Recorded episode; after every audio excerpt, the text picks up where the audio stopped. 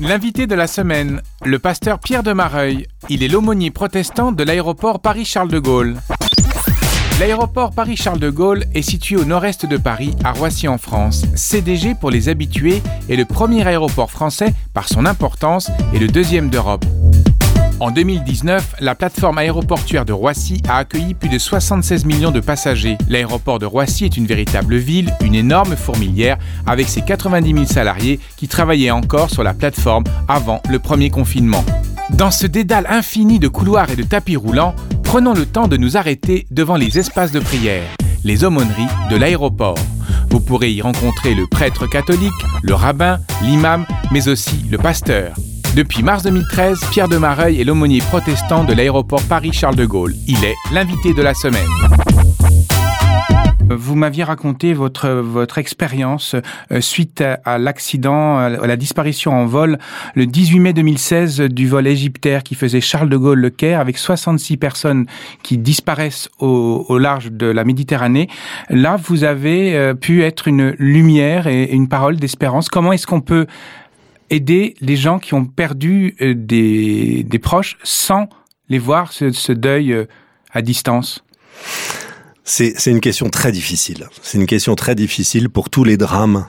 Effectivement, les drames, les drames aériens, mais, mais, mais quelques autres, hein, quand, quand la famille ne peut pas avoir le corps, ne peut pas reconnaître, ou à minima, ne serait-ce qu'avoir un élément, quoi, hein, d'avoir quelque chose qui matérialise le fait qu'on soit certain euh, que, que que mon proche, mon père, ma mère, mon fils, mon frère, mon oncle et, et le, mon grand-père, la personne dont j'étais proche, est, est effectivement dé- décédée, que c'est pas une histoire que une histoire qu'on m'a racontée. Hein. On parle beaucoup de théorie du complot ces derniers mois, euh, dans, dans, mais c'est un réflexe qui est assez humain de dire tant que je n'ai pas vu.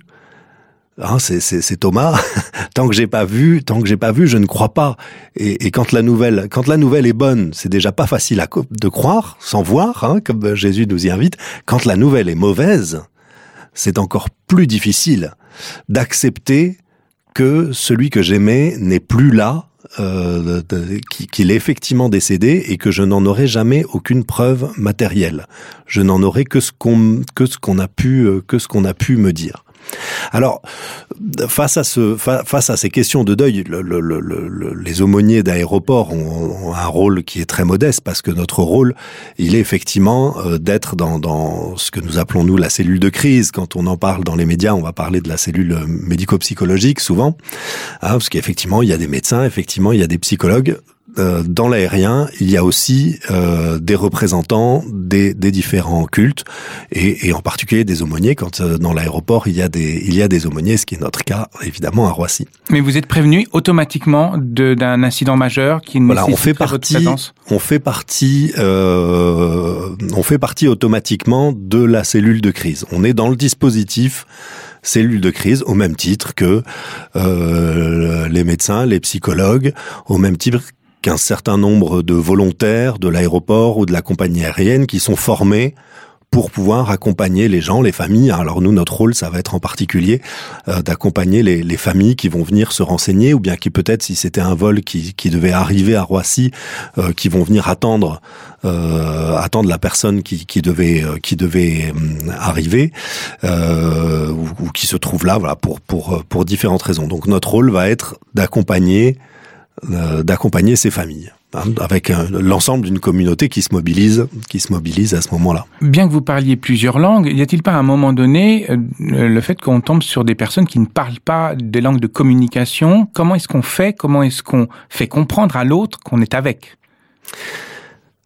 C'est très difficile d'y répondre de manière générale. J'ai, j'ai eu beaucoup de chance en arrivant, c'est, c'est, donc il y a bientôt huit ans, de, de participer à un exercice, une simulation de, de, de crise et d'un, d'un, d'un accident d'un avion sur l'aéroport. Et, et il y avait des volontaires de, de l'aéroport qui jouaient différents rôles. Et moi, je me suis trouvé à devoir m'occuper d'une, entre guillemets, dame et sa fille, et, et la dame jouait le rôle de quelqu'un de prostré. Et elle a joué magnifiquement son rôle. On a découvert des acteurs euh, formidables dans cette, dans cette crise.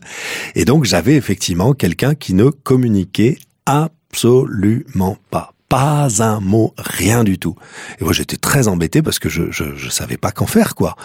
Au bout de quelques minutes, ben, j'avais plus grand chose à dire, euh, je, et, co- et comment je gérais ça? J'étais, j'étais vraiment, heureusement que c'était un exercice, mais j'étais vraiment, j'étais vraiment gêné. D'ailleurs, la personne, une fois que l'exercice est fini, elle est venue me voir, je dis, je, je suis désolé, mais c'était le rôle que, c'était le rôle que je tenais. Je dis, ah non, mais je te remercie. Au contraire, t'as bien joué ton rôle. Moi, ça m'a bien mis dans l'embarras. Ça m'oblige à travailler sur cette question-là. C'était l'invité de la semaine, le pasteur Pierre de Mareuil. Il est l'aumônier protestant de l'aéroport Paris-Charles de Gaulle. L'invité de la semaine est une production Hope Radio.